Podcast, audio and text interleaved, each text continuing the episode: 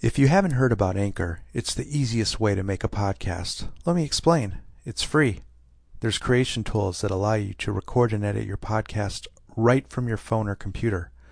Anchor will distribute your podcast for you, so it can be heard on Spotify, Apple Podcasts, and many, many more. You can make money from your podcasts with no minimum listenership. It's everything you need to make a podcast in one place. Download the free Anchor app or go to anchor.fm to get started now.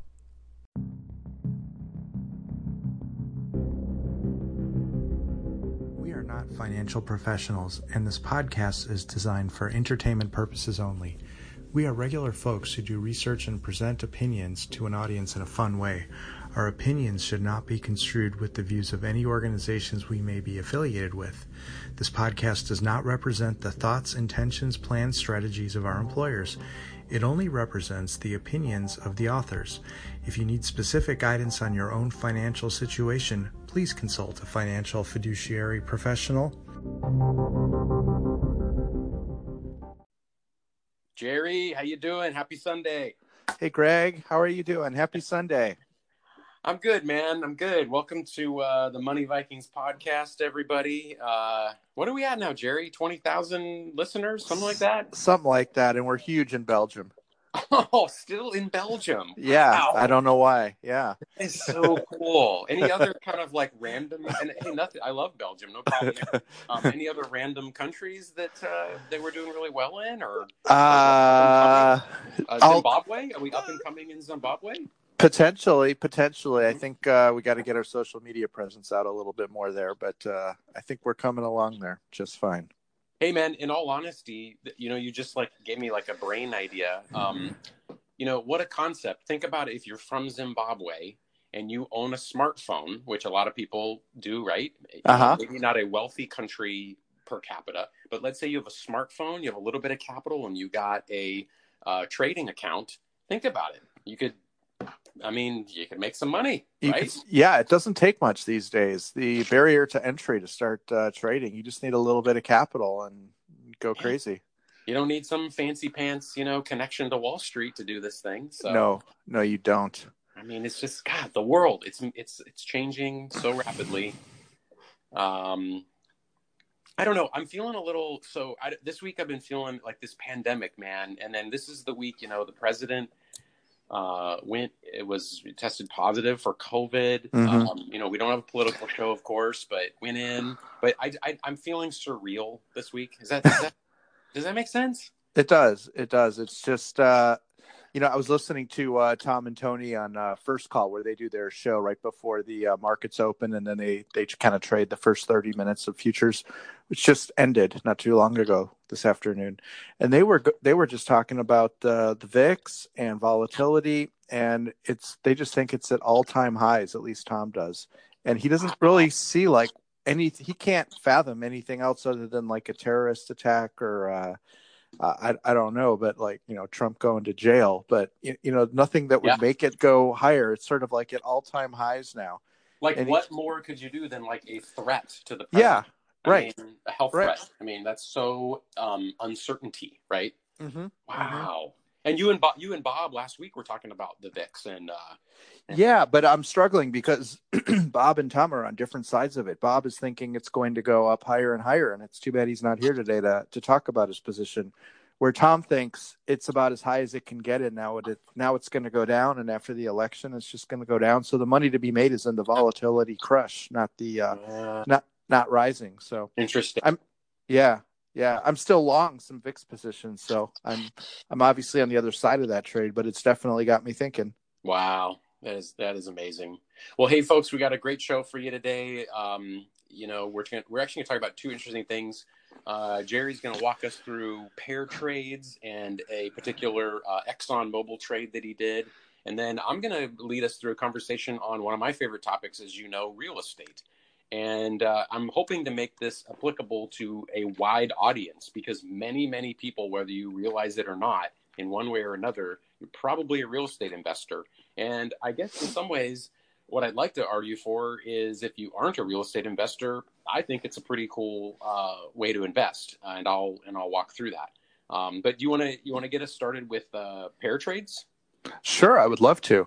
Now, pair trade is a relatively new concept to me. They've been pushing it hard on Tastyworks and the Tasty Trade Network for many months. And now that they have their new small exchange out, it's sort of like the perfect storm of events that allows these smaller priced futures that are out there and that are consistent price with each other to be able to take advantage of this type of trading.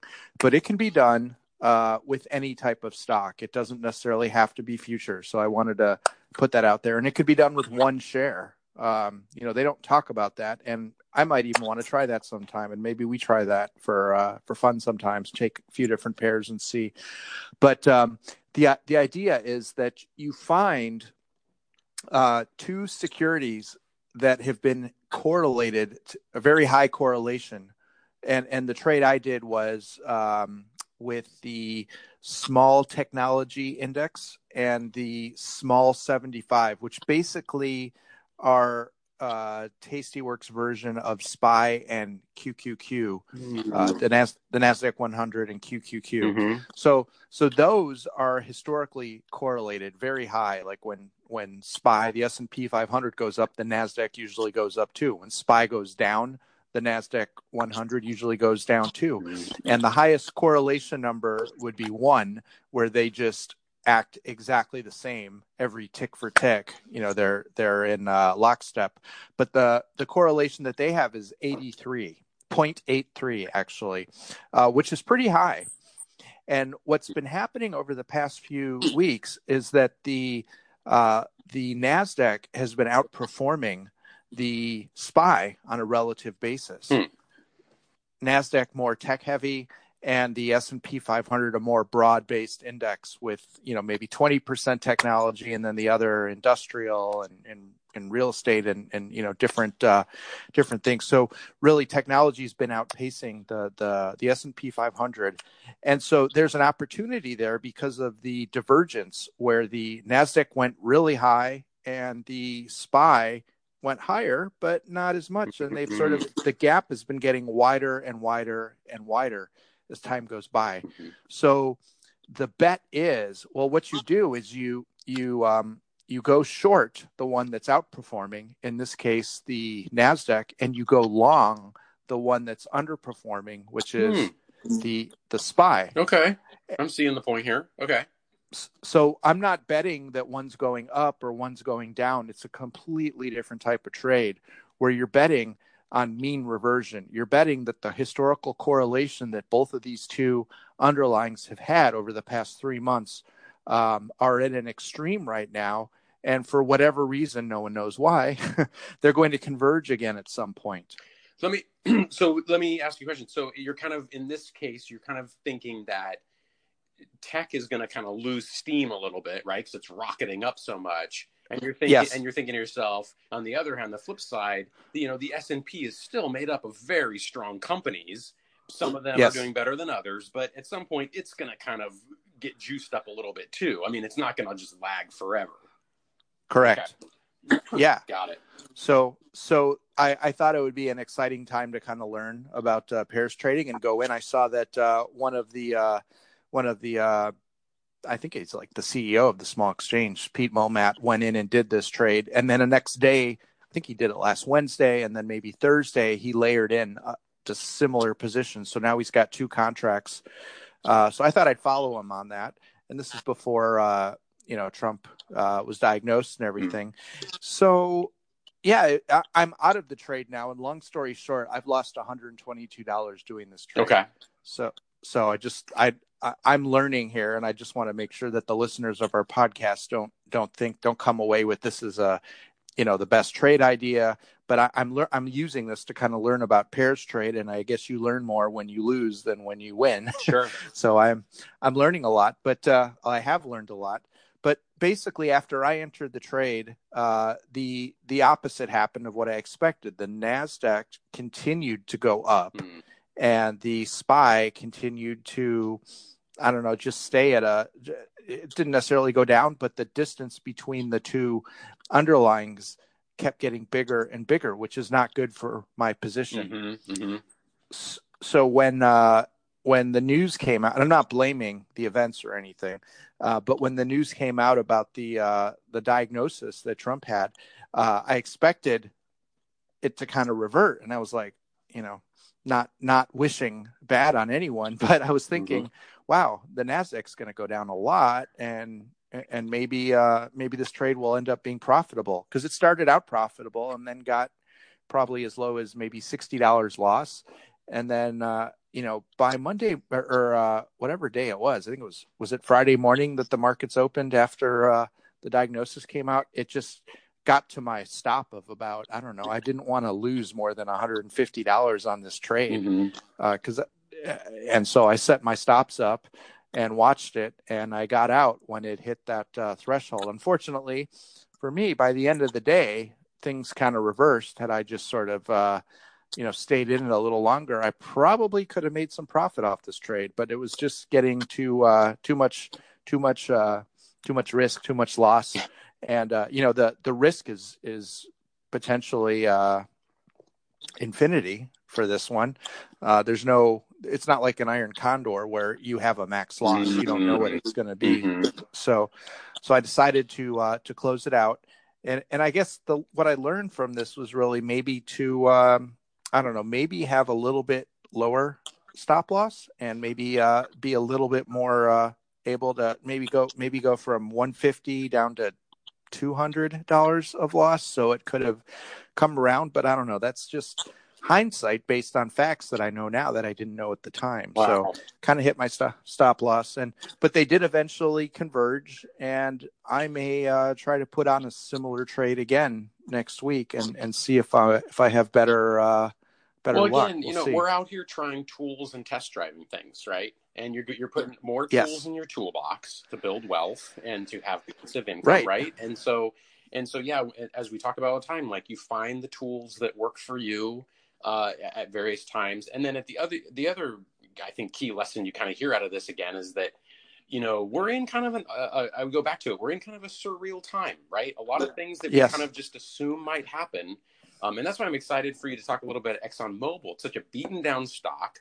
And, I'm intrigued by, this concept right now of looking for things that in 5 years from now are going to still be around or are going to come back, because there's some of that going on too. I mean, after these big events like this, stuff gets beaten down, and then 5 years later, when something is sort of under control and managed, certain things come back. But that's great. Yeah. Good example, man.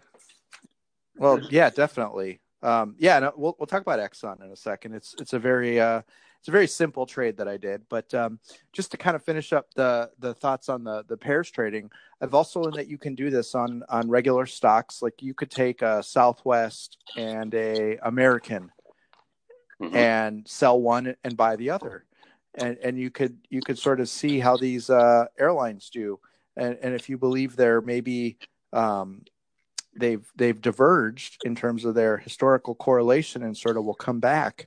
You can do it with that. I mean, you could do it with O and Store, which I have positions in both too, in the real estate sector. So there's a lot of opportunity for these things. And the other kind of cool thing, even though I did lose $122, and I was probably up to maybe a $200 loss. So the $122 actually sounded pretty nice on Friday when I was able to get out of it. I kept moving my stop in. I was like, okay, I'm now, instead of losing $175, I'm losing $150. That's the worst. And then it would go in my direction even more. So I'd move my stop in more, but then it just kind of ticked up again. I would say that the other interesting thing is that these are sort of self-hedging, because you have a long position and a short position, and they are they're highly correlated, even if they may be diverging. It's not like the NASDAQ is going to plummet and SPY won't. You know what I mean? They're gonna go together. So even if there's a huge 50% market crash, they're probably gonna go together pretty closely. So the loss on one is the gain on the other. It's just the amount sort of exceeded my stop and my threshold that I wanted to do, and I was okay with that. So I got out of the trade. Love it. You want to talk about Exxon real quick? Let's do Exxon, and then we'll go into real estate. Yeah, sounds good. Yeah, well, Exxon, correct me if I'm wrong, Greg, but it's a dividend aristocrat, right? It is. It's, and the big talk right now is if they're going to continue to keep their dividend going, and you know, at the level that it's at. I think Exxon is a valid investment to look at right now for folks, to be honest. Like a good long term. So I think there's a chance that in 5 years, 3 years, 2 years, whatever, we can look back and go, man, I sure wish I picked up some Exxon. So how do you think it's going to do in 47 days? Because that's where I'm at. 47 days. Well, share what you're going to do. Yeah, well, I've already done this, actually. I'm just kind of kidding with you. I mean, we talk a lot on our Discord about different stocks, and you actually recommended Exxon. Mm-hmm. I don't know if you remember, a few weeks ago. And so it's just kind of when we talk about stocks there, they sort of rattle around in my head, and I look at them, and I'm sort of more open to looking at them. And I had run a search. There was another gentleman that I met on Discord that I was talking with about. He was wanting to get his sister into cash secured puts, which is basically selling a put, collecting premium, and as long as the stock doesn't go below the strike price, you make a profit basically by the expiration date, and you can cut that off, 21 days to expiration, take 50% or close it, do whatever you please. He was looking for ones that were $20 or lower, just to kind of get her started in trying selling options. So I ran a query on Finviz, and XOM is more than $20, but he was going into that, and we sort of looked at it. We looked at the implied volatility rank, which is 34, which is nice. It gives you a nice little bit of extra juice and premium. So basically all I did was a very simple transaction. I sold the $30 put on November 20th, and I collected a premium of $1.20 right into my account, just deposited right there. So all I'm doing now is waiting it out, and probably October 30th or earlier, if I hit $60, I will roll it or get out of it, depending on what I want to do, how I feel at that point. Take the money. I love it. Yeah, take the money and run. So I'm not going to get dividends because I'm an options holder at this point. Although if it does go below 30 and I get assigned, then it'd be the beginning of me being a long-term buy and hold. I don't think you could lose either way on that one. Right. Really. Yeah. So. I know. So earnings are at the end of October, actually, So I may close it out before that and then do it again, maybe do a strangle or something, because IV rank will probably die down a little bit in early October and then go back up late October. So we'll see what happens. But maybe in one of my other accounts, I'll look at going longer. And I mean, oil and XLE, which is an ETF of all the energy, they're sort of at rock bottom right now. And it looks like maybe now is a good time to think about energy longer term. Is the market, as they say, all the pundits are saying, we're going from growth into value right now. And this is a good place to be. So energy at the end of the day is the world's going to need it all. That's really how I see it. And I get it. I get the whole thing to alternative energy. I'm a big fan of it. I invest in Next Era Energy and a couple of other things. I mean, Tesla is kind of an alternative energy play, et cetera. But at the end of the day, we've got 7+ billion people on the planet. You have billions of people in the emerging markets and in the emerging world, right? The developing world. Mm-hmm. Well, you're not going to be able to power them all on solar. You can power a lot of them on it. And that's an awesome way to go.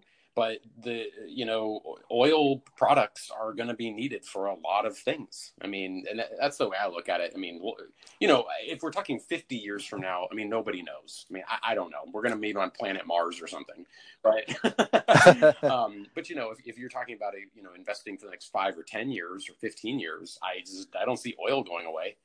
So anyway, that's just a pure investment point of view. Speaking of traditional things, should we talk about real estate?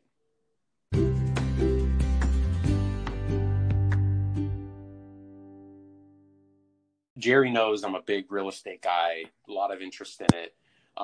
But I guess the first thing I wanted to lay out for the audience and then talk with you a little bit about, Jerry, is why real estate, right? Why make it, why, you know, why, yeah. why have it as part of your portfolio before I go into the many ways, because typically probably people think, mm-hmm. oh, real estate, I have to become a landlord or I have to do this. Well, not necessarily. There's a lot of ways to gain exposure to real estate as an asset class that don't involve being a landlord. Being a landlord is one route, right?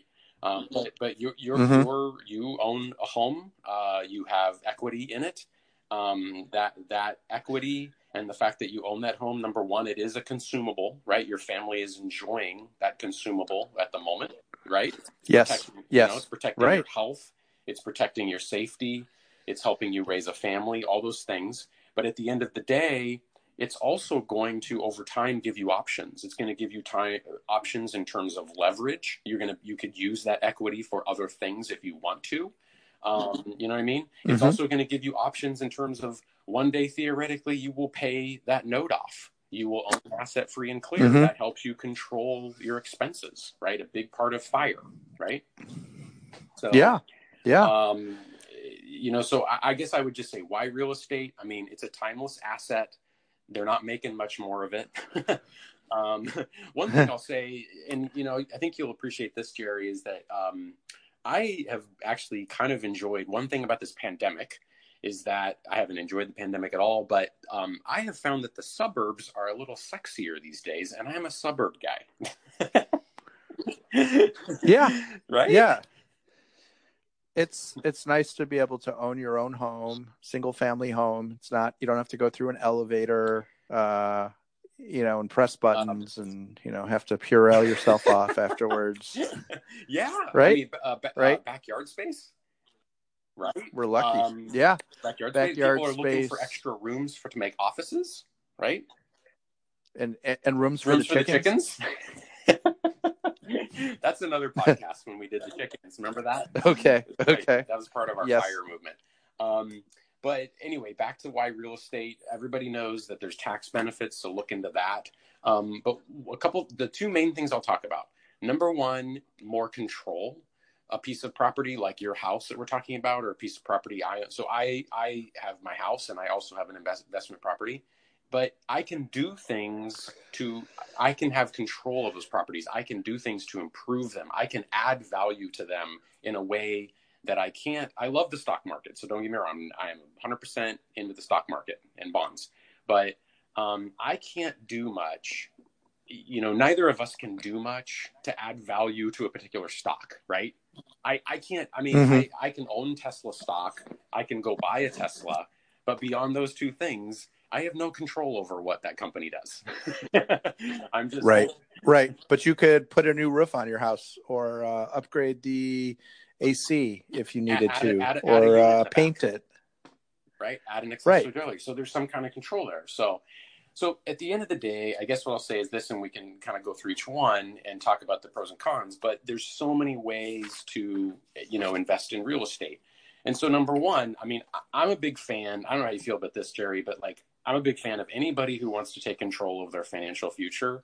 I really think should own a home. I don't know if you agree or don't, or I'm trying to think of a con, but I can't. It seems pretty straightforward. You definitely over time, housing values appreciate, and you can do things to them for all the reasons you were talking about. You can add solar, you can build a granny flat in your backyard, whatever.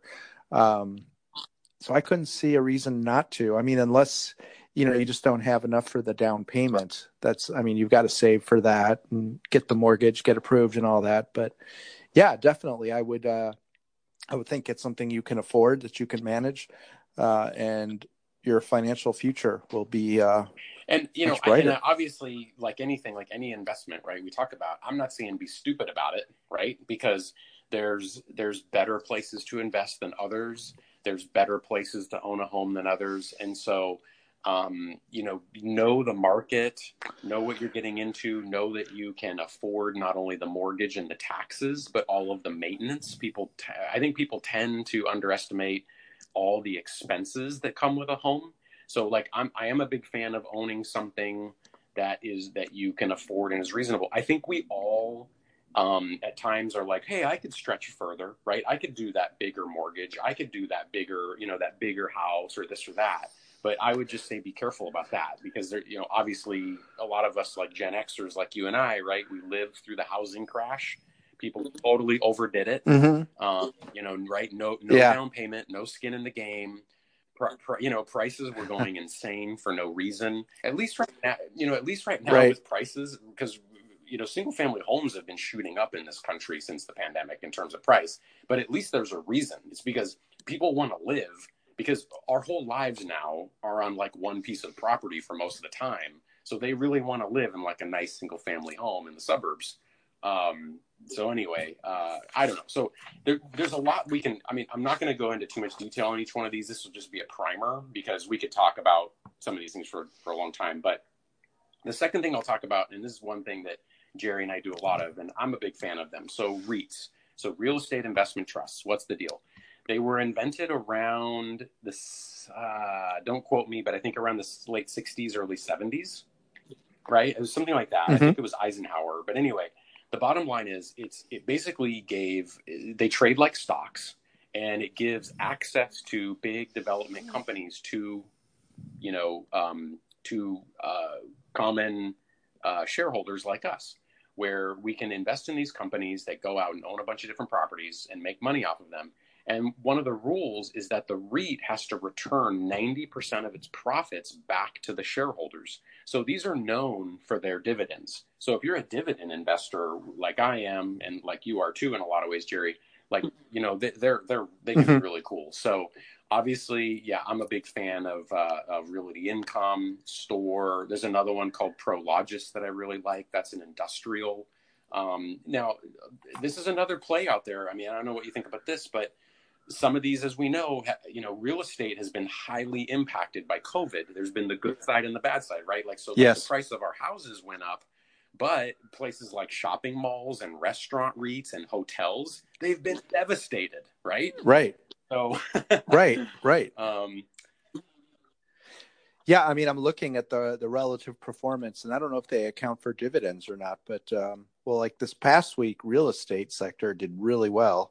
On Friday it did well with and the last week it did well. But if you look over a year or so, at least this year, 2020 or 3 month, it's not as high as over a 1 year relative performance compared to all the other sectors. It's down about, I want to say like 10% or 10.59. I'm not sure what that scale is, to be honest. Anything that involved a lot of people coming together, right, has been slammed. So it totally makes sense. And so this is another one of those where like I step back and I look at it and I go, and I haven't done a lot of moves like this. I continue to sort of buy, into O and Store, but I look at these and I'm like, man, am I going to look back 5 years from now and go, gosh, I should have bought, Simon Properties, which owns a lot of high end malls, and for any prudent investor, that might be a really good play right now. There's of course the ones that are COVID proof. And that's why I mentioned like Prologis. That's an industrial REIT. And you can look for them. You can find some that are totally COVID proof. But I just think it's a really neat way to invest. And again, you capture some of that value that's in real estate. And one reason I'll mention this too, one reason I'm not worried about real estate in the long run is that, number one, it's just like people talk about with Bitcoin and gold. They're not making any more real estate, or they're making very little of it. It's a finite amount. But at the end of the day, the real estate that's out there can be reimagined, right? And I heard an interesting article this week show that I wanted to share with you. They had this whole show on reimagining like office spaces, because obviously that'd be another one. If you owned an office space REIT and no one goes to an office anymore, again, you got slammed, right?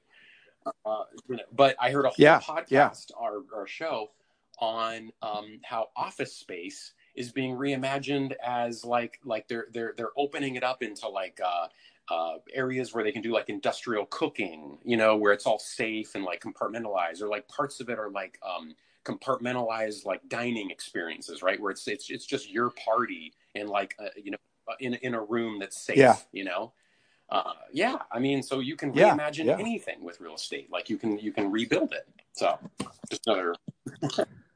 I've heard a very interesting article too that I saw that a lot of people are starting to think that warehouses are going to be the next big real estate play. Rather than people going shopping to malls, they're just going to order off Amazon or whatever e-commerce site they choose. And these warehouses all over the country, all over the world, actually need tons of square cubic floor space, 3D up and down, to store all this stuff.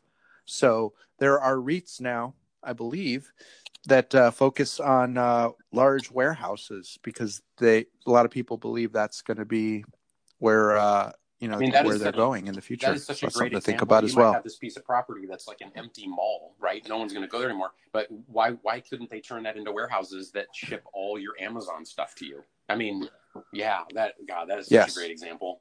Yeah, I mean, so I guess the last thing I'll mention, because I know our shows we have so much fun. Our shows go quick, and we try to keep them our shows. We don't want our shows to be boring to our audience. We want to be action packed and give people great. We want to give people good information, But the last thing I'll mention is obviously physical investment in properties. You can own. If you actually become the owner of renting out single family homes, fourplexes, multifamily buildings, all that. So I'll say this about it: great long term. What I found. Really hard to get into. Okay, you need big down payments. You need a lot of time. You need a lot of negotiating skills. You need a team of people. Not easy to do. I would say, again, be smart about it. Have a kind of a team set up. And I don't mean a team that comes and meets at your house every day, but I mean, you need to have, a realtor on your side. You need to have, definitely, if you're not that handy, you got to have a list of handymen. Yeah. Guilty. Guilty. You can hire anything out, right? You can hire anything out. You don't have to be handy to get into it. But, and we can go into a show where we talk about the details of this because it is actually very interesting. But there, you know what I mean? But there's some great tax advantages long-term. You're building basically a cash flow, a passive income cash flow machine, right? Which is very cool. But it's definitely going to come with its issues. You're going to have years where you're spending a bunch of money on capital improvements. You're going to have times when you're dealing with people. You're going to have difficult tenants at some point. What are the three T's again? Toilets, tenants, and toddlers. I love it. I actually have that on the tip of my tongue. So that is perfect, and you're absolutely right. There's a lot to manage there, and I've got a lot.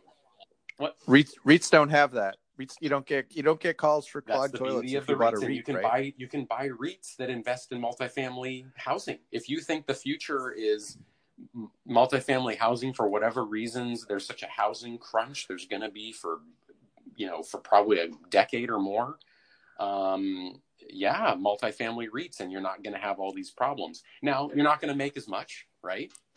You're not going to have the potential for as much profit. I would just say, again, if you're going to do the physical investment thing, you've really got to think long-term. And I mean, you got to think 10, 20, 30 years. A lot of the real estate investors that do that, they can do very well, but you find that they start to do really well, honestly, 20 years into it. You know what I mean?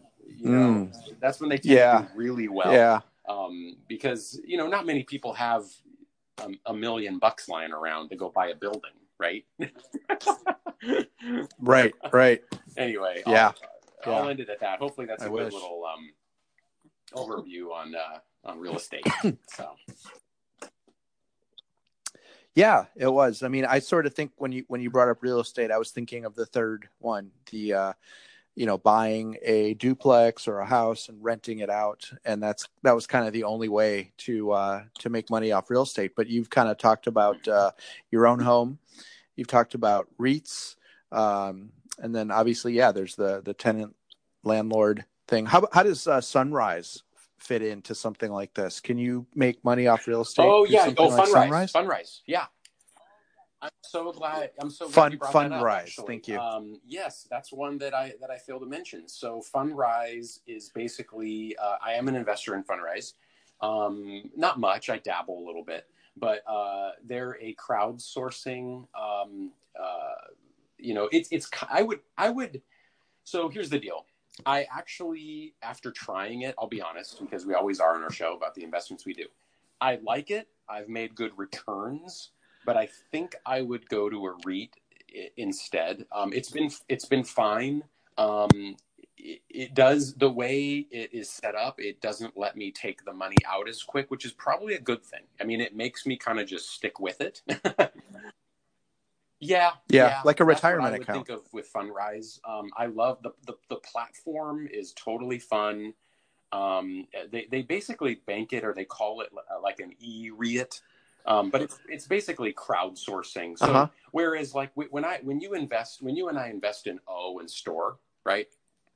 They're not connecting with us as investors and telling us like, oh, you know, today O acquired a new 7-Eleven property, you know, because they own a lot of 7-Elevens, or you know, Store owns a lot of. What are they? They own a lot of those, like the Bass Pro Shops, because they're single tenant operational real estate. They don't contact you and say like, hey, guess what? You know, your money was used to create the new Bass Pro Shop in Phoenix, Arizona. Whereas Fundrise, they take your money and they say, hey, by the way, you know, we just used that money to put up a new multifamily, 20-unit building in L.A. And then they talk about what they think your return is going to be on that particular property. And they're like, oh, you know, we think you're going to make a 14% return, over the next couple of years. So that's fun. I mean, if you want to, think of it that way. So there's kind of an entertainment factor. Yeah. It's cool. I mean, it just doesn't sound as liquid, but then neither is buying a house or renting some. If you just decide to cash out, that's a 6 month project, right? What a great juxtaposition, comparison to options. I mean, or to like active investing. You and I love. I think in a way I do, and I think you do. Like you love the liquidity you get from Tasty Trade or Robinhood. I do. I love the concept that tomorrow morning I could wake up and sell a bunch of stock if I want to, and one or two days later I could put that money in my bank account. Liquidity is king. That's what they keep saying. Anybody who's going into real estate investing, if it's not a REIT, I mean, you got to think to yourself, this is a long-term thing. Like so that's where I'm at. Yeah. Yeah.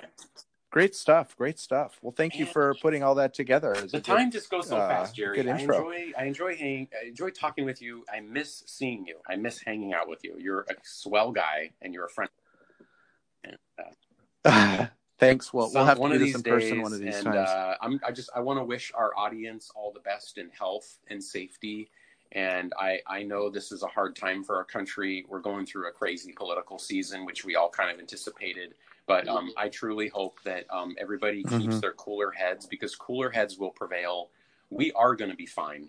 Don't you feel that way? Yeah. I do. We're going to be fine. We're going to get through this. Our country's faced a lot of things. And so we're doing this, and we're going to get through it. All right. Hey, welcome everybody to the Money Vikings podcast. Podcast number 13. 13, Jerry and Bob. How you guys doing? Yes. I am doing great. Good. Yeah. Good to hear your voices. I love both of you guys very much. Oh, I feel it. Such awesome brothers of mine. It's true. Brother from another mother. Yeah. Hey, we got a great show, everybody. We are going to be talking about a couple of really cool things. We are talking about putting your investment strategy on an index card. I am really big fan of this kind of stuff, of like really boiling down complicated things and having a guiding light. And then we're going to talk about exchange-traded funds versus stocks with a particular focus, Jerry, on ARK Innovation ETF and QQQ, two that we admire and watch quite a bit. Yeah. That's going to be a good discussion. I'm looking forward. I love it. So you guys doing well? Yeah, you know, I was kind of sad this week about Edward Van Halen passing away. He's one of my favorite all-time rock and roll guitarists. And I don't know if you saw a few tweets I had in his memory. I even talked to a Market Watch guy. Market Watch review about the earnings next week and all the events next week. But it was sort of peppered with all kinds of Van Halen song names in the finance news. I was reading it like, wow, this is kind of cool. Love it. Yeah. I love it. I wrote it. I saw that. That was cool. Yeah. That was awesome. Yeah. I mean, Bob and I grew up with those songs. Yeah. Oh yeah. Our dad was listening to them all the time. Nice. We used to hop in his truck and we'd roll out and we'd fly in RC airplanes or we'd go out to the desert or something and pop in that cassette tape. And Great memories. Yeah. Oh, yeah. Great memories. Music does that. Yeah. Yeah. Yeah, it's we need to start splicing music into our show. Like I was thinking about it. I was listening to some Van Halen in there. I was listening to some Van Halen right before you said I need a little more time, so whatever. I started cranking some Van Halen just to kind of get psyched up for today. Yeah, I love it. It could be some good intro music. I love it. Well, hey, let's talk about something here. I know if you guys had a lot of time to think about this, but putting your investment strategy on an index card. Do you want me to read mine? Sure. Okay. So here it goes, guys. I tried to boil down my investment strategy on an index card. Number one, buy assets, limit liabilities. So just trying to keep that as a guiding light. You know, like anytime you buy a stock or invest in stocks, you're investing in an asset.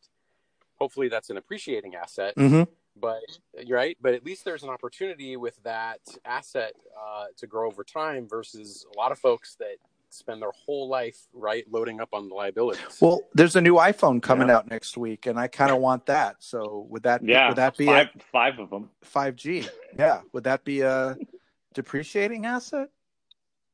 That I would say it is, but the only thing I would say is, number one, you are an Apple investor as well, and it's a tool. Just saying. Right? Sure. It's a tool that adds value. Right, right. So that's a really good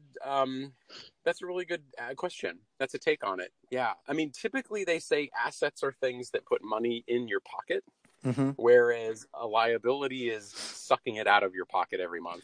Yeah. I mean, I'm thinking like cars are a famous kind of liability, and you got the monthly payments and the depreciation and all that stuff, right? Yeah, but I think here's my argument to it though, is like, I think Jerry's a good point, is the iPhone. Yes, you're right. It's not a necessity, but the iPhone has come so far in the advancements with cell phone technology where it can be used as a tool to access information quickly, communication quickly, and a slew of other things you can do. And on top of that, play games while you're doing it. Just saying. Yeah. Well, I love it. I mean, okay, how about this, guys? Buy enough Apple stock that the dividends pay for the iPhone. There you go. Done. Classic move. Done. There you go. Okay. Have your cake and eat it too. You're welcome. Net zero. Let's just net zero. We're good. All right. Second thing I put on my index card here. Diversify into asset classes that represent future trends. So I think, you guys are definitely like the techiest guys I know. And so. Thank you. Yeah. Question mark? You guys are always, but you're always like thinking about what the next kind of like, no, I mean that, Jerry, Bob, you guys have both introduced me to a lot of tech over the years. And so I'm always like into that because you're seeing where the trends are going. And really that's made a big difference in terms of investing in this pandemic. I mean, seeing all, DocuSign, Zoom, Apple, Google, Microsoft, right? Mm-hmm. So, cloud. Yeah. I mean, they're saying during the pandemic, it's really kind of brought us forward a few years in terms of Kramer calls them the Cloud Kings, you know, all those folks that, we, now that we're not traveling and so we're having meetings online and all that stuff, Zoom and signing documents and refinancing, all that stuff is now going electronic. And this is just making that stuff move faster in that direction. So, yeah, I totally agree with the technology aspect of it. Just throwing it out there. I used DocuSign yesterday. It was amazing. I'm not an investor in DocuSign. Me neither. Teladoc too. Yeah. That's like another one that probably a whole bunch of ones. Woulda, shoulda, coulda. So I know, right? You can't do it all. But we're going to talk in a minute about ETFs yes. that would have given you exposure to those great things, right? Okay. So I generally follow a sleep at night portfolio. You know, people can go onto our website and check that out and what that's like.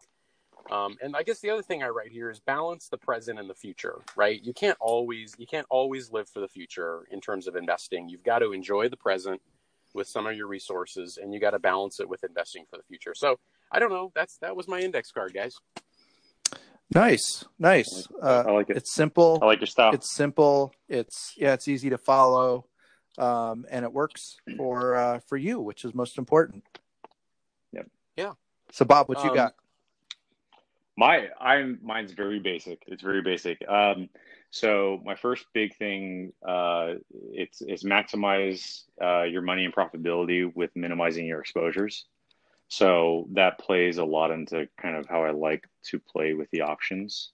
I got the bug as soon as I got exposed to the options. I know sometimes it's bitten me a little bit, yeah. But there's a lot of play there. And I figure I'd like to think I'm still young, and while I'm still young, I can be a little riskier. Yeah. But I also know that I need to pepper it a little bit and pad a little bit with the kind of long-term investments. Mm-hmm.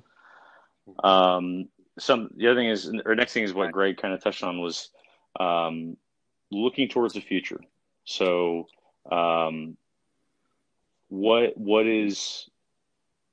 is our world going to look like 5-10 years down the road, right? Autonomy, for reality, augmented reality, space, 5G, globalization.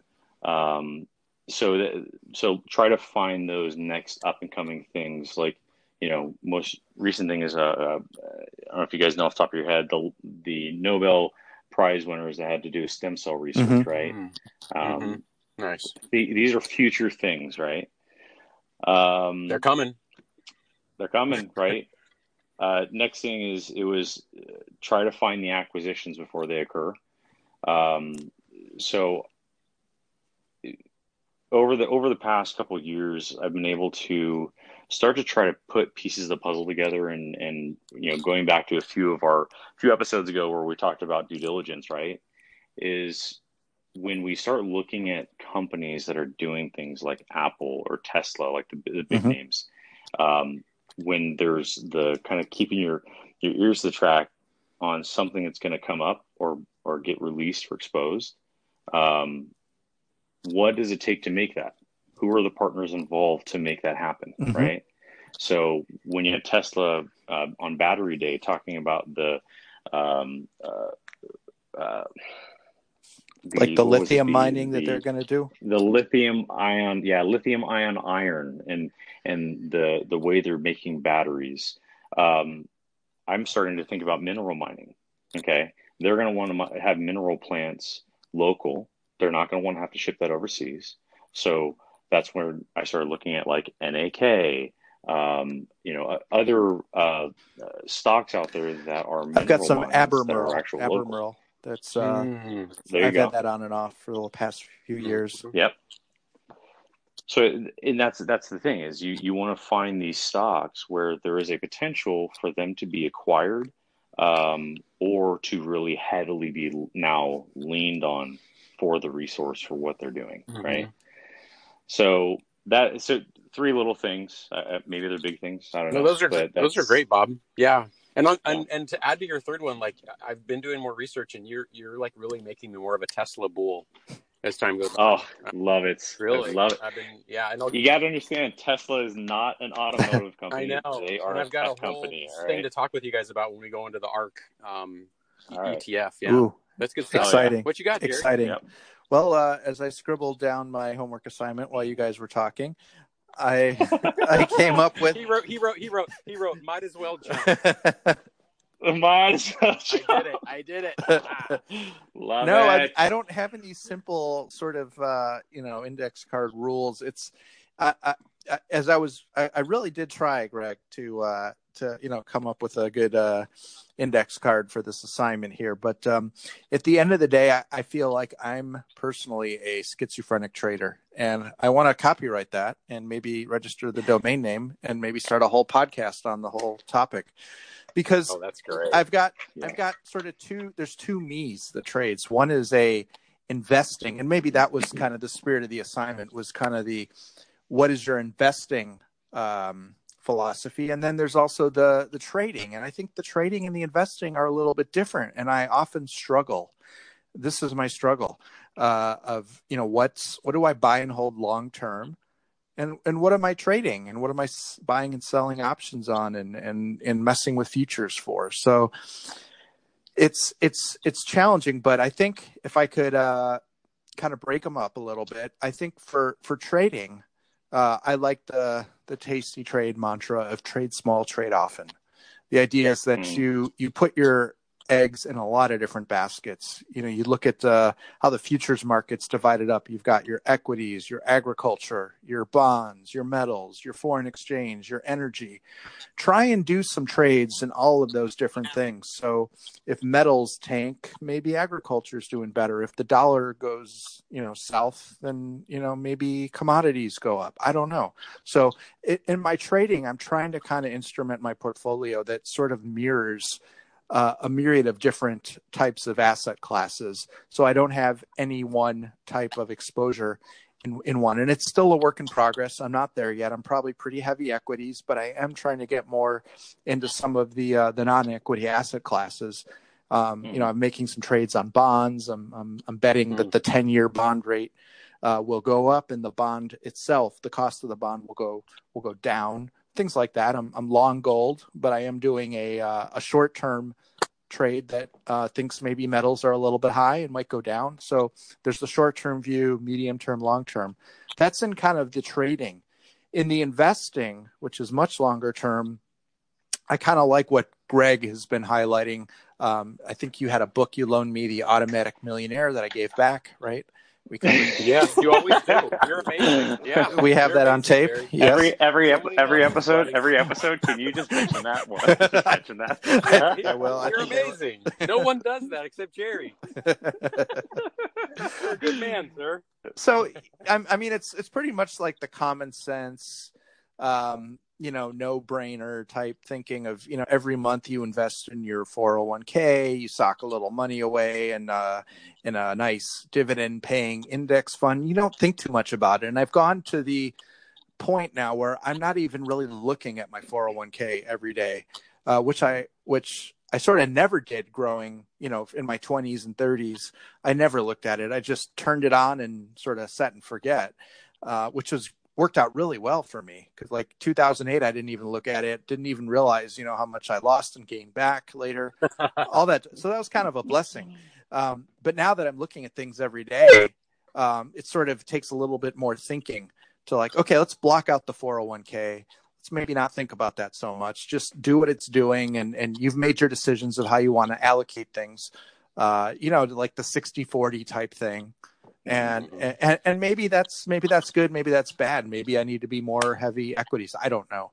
But so kind of to summarize here, sorry, I've kind of monopolized a lot of this time for the index card. No, you're blowing our minds. I love it. But really, on the trader side, it's like trade small, trade often, and diversify.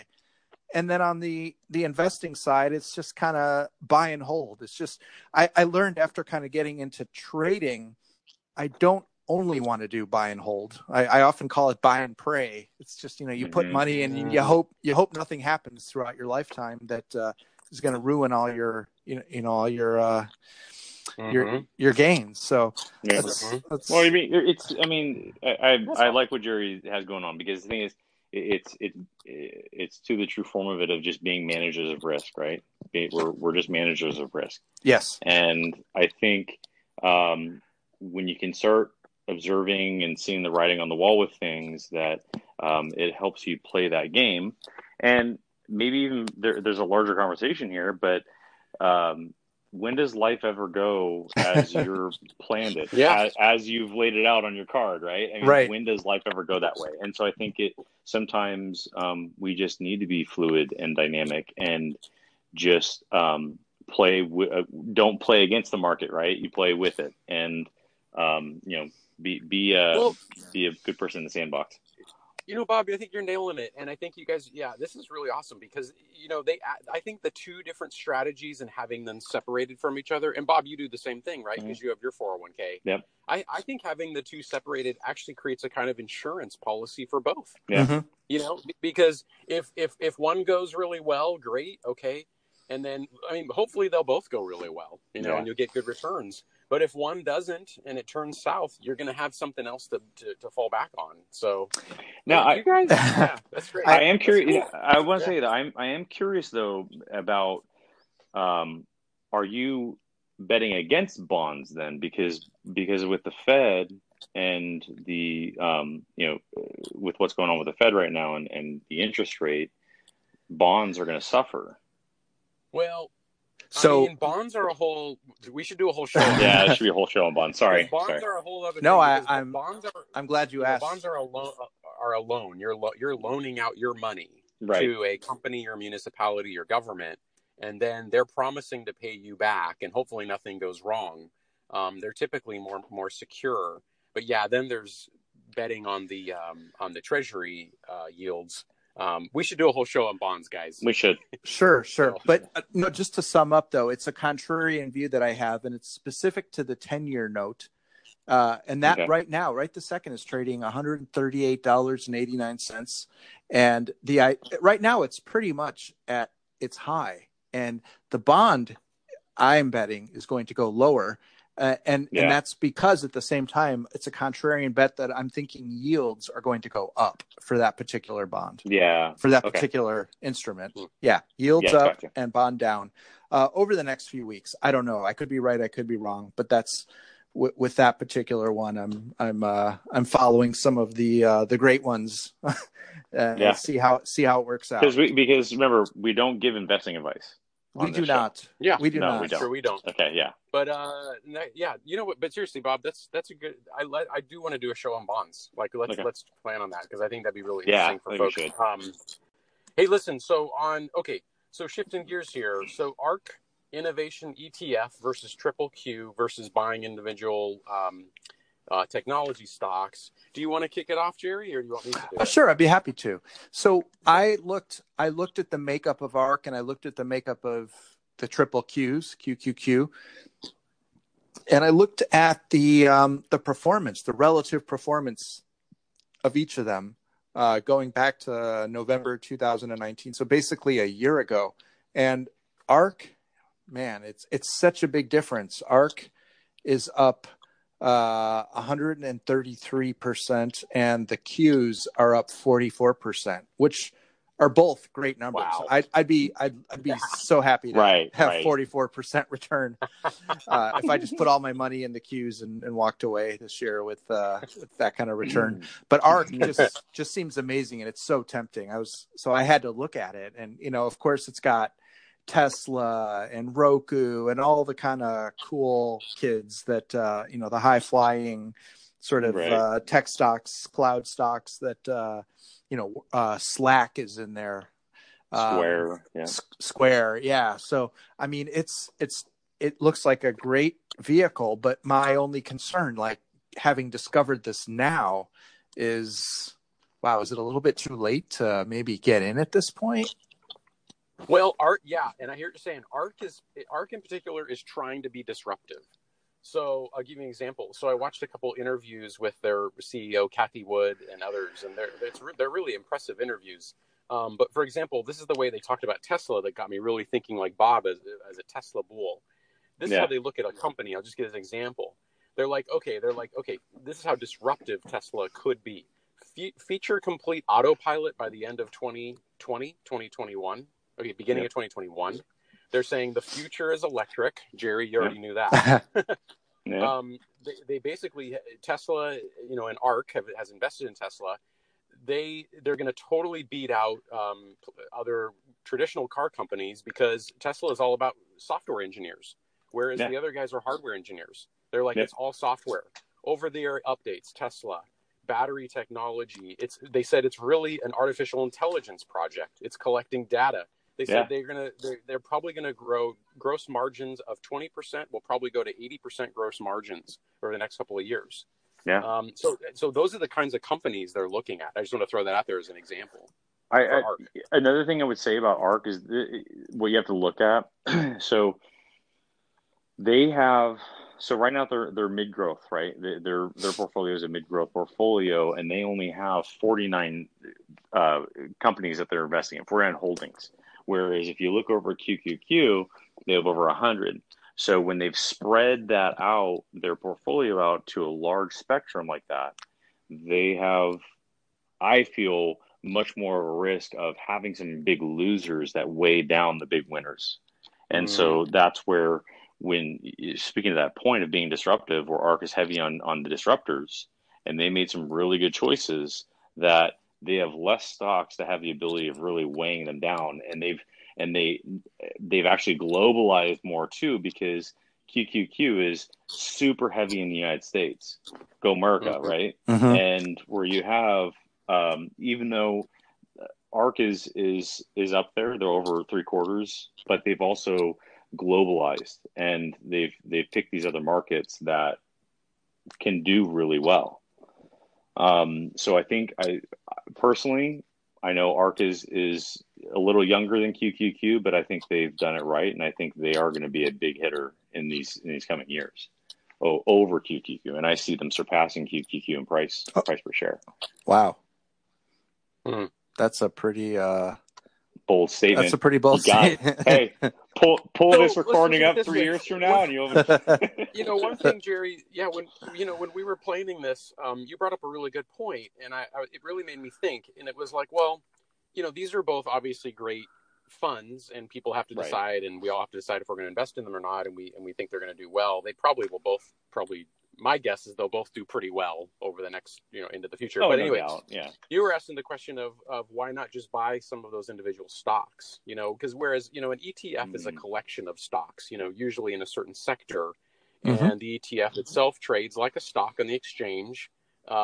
Typically the ETFs are considered safer than buying an individual stock, because you have that kind of built-in diversification. So like if you were going to go in and buy an individual quote unquote disruptor, right? You're taking on a lot of risk because those disruptors could totally fall on their faces. With ARK, like you said, Bob, you're getting exposure to 40 disruptors. Yeah, so, you know, 3, 5, 6 of those might do really poorly. But again, I mean, not to be too much of a Tesla fanboy, but like, you know, Tesla might completely, you know, be so crazy that it goes up. You know, QQQ has your like stalwarts, right? It's got your Microsoft, your Amazon, your Alphabet, your Apple, your Adobe. I mean, those are like, you know. And the thing is, what I worry about with QQQ is, especially lately, where there's been the rumblings and the talks about how, you know, leaning on Amazon and Apple and them kind of breaking them up. And I don't know. I read something about how it's like forcing splits and whatnot. And it's like, that could cause an issue with the stock price. Yeah, that's a risk. What do you think, Jerry? Are you doing anything with these two, or? I mean, I know you have exposure to a lot of these companies. Yeah, actually right this second, I'm in a bearish QQQ futures and options trade. Actually, I'm basically betting that by November, after the election, the Qs and the NASDAQ itself will be less than 12,500. Could, look at you all contrarian. It's all contrarian. Wow. Yeah. Yeah. I don't know. I cool. It could rip my face off. We'll see what happens. But it's not your 401k, Jerry. It's your 401k. No. Yeah.